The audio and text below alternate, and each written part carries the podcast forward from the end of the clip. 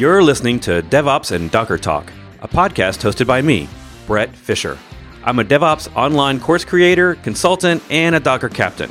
This podcast contains clips from my weekly YouTube live show where I host a real time Ask Me Anything style chat with guests and anyone who shows up on YouTube chat, many of whom are students of my Docker courses. You can find out more information, including show notes for this episode at bretfisher.com slash podcast. That's B-R-E-T-F-I-S-H-E-R dot com slash podcast. Thanks for listening. In this episode, Docker Captain Michael Irwin and I answer a question about if you should break up your java.war files into separate container images. All right, let's see the next question. Uh, Hill says, right now I run five different war files in JBoss when I, which I then connect to Postgres databases on some server. I am looking at Compose, actually going through that course at the moment to set it up. The question I have is, should I create multiple JBoss containers with Compose or just continue running all five in one? In hmm. production, we have five different JBoss servers. So hmm. I I would say try both. If you have five different war files in JBoss, without being a Java expert, I mean you're the Java guy. What do you think? yeah, I, I could talk a little bit to this. Anyways, um, so my recommendation has, has typically been, all right, don't don't boil the ocean. And I know Bret says this often too. Do what you're already comfortable with. Do what you already know. Um, if if that's all right, we already have lots of tooling and everything around. We've got a single JBoss server that has lots of war files in it, and and and we know how to work with that. We know how to instrument it and everything.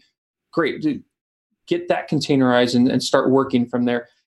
Personally, I I'm a, a fan of splitting that out into to multiple containers.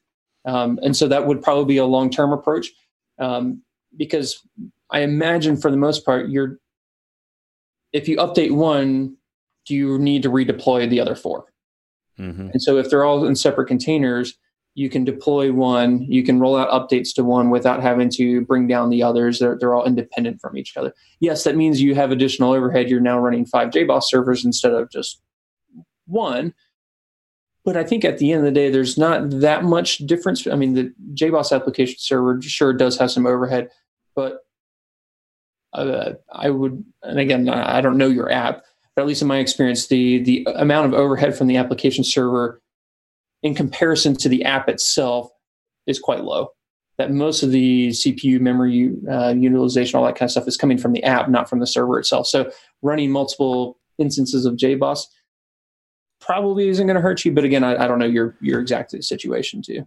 Yeah, and I think that you know getting getting server resources for that is probably easier, probably less of an issue than the the gain, the abilities you gain by having the flexibility, right? Like you can yep. scale one without scaling the others. You can replace one without replacing the others. Like I think this is in general. This this question is very similar, right, to other questions we get about.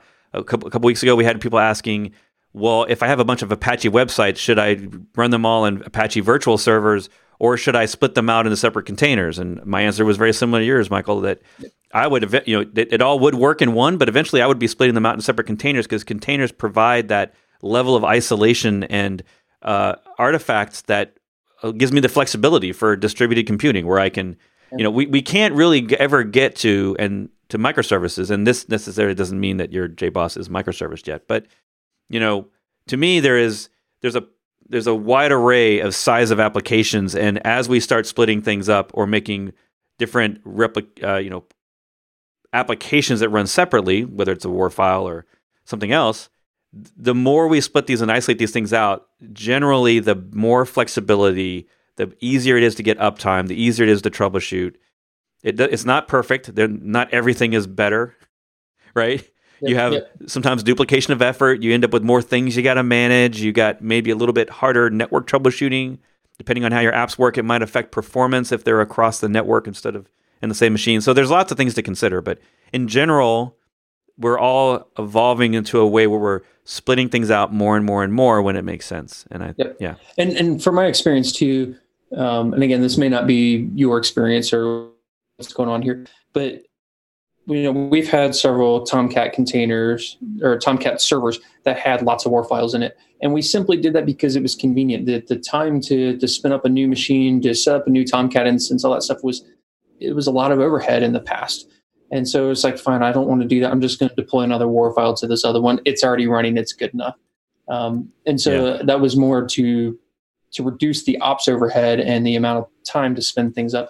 But now, yeah, as you become more familiar with containers and everything, that overhead doesn't really exist anymore because now it's earlier in the process. You're building these container images and, and it's easier to, to spend things up. So, um, yeah, that's yeah, that's a good and it's a good question. Yeah, um, absolutely. Yeah. I mean, we get the same question about databases. Should I put all of my databases into one MySQL server, or should I have multiple MySQL containers?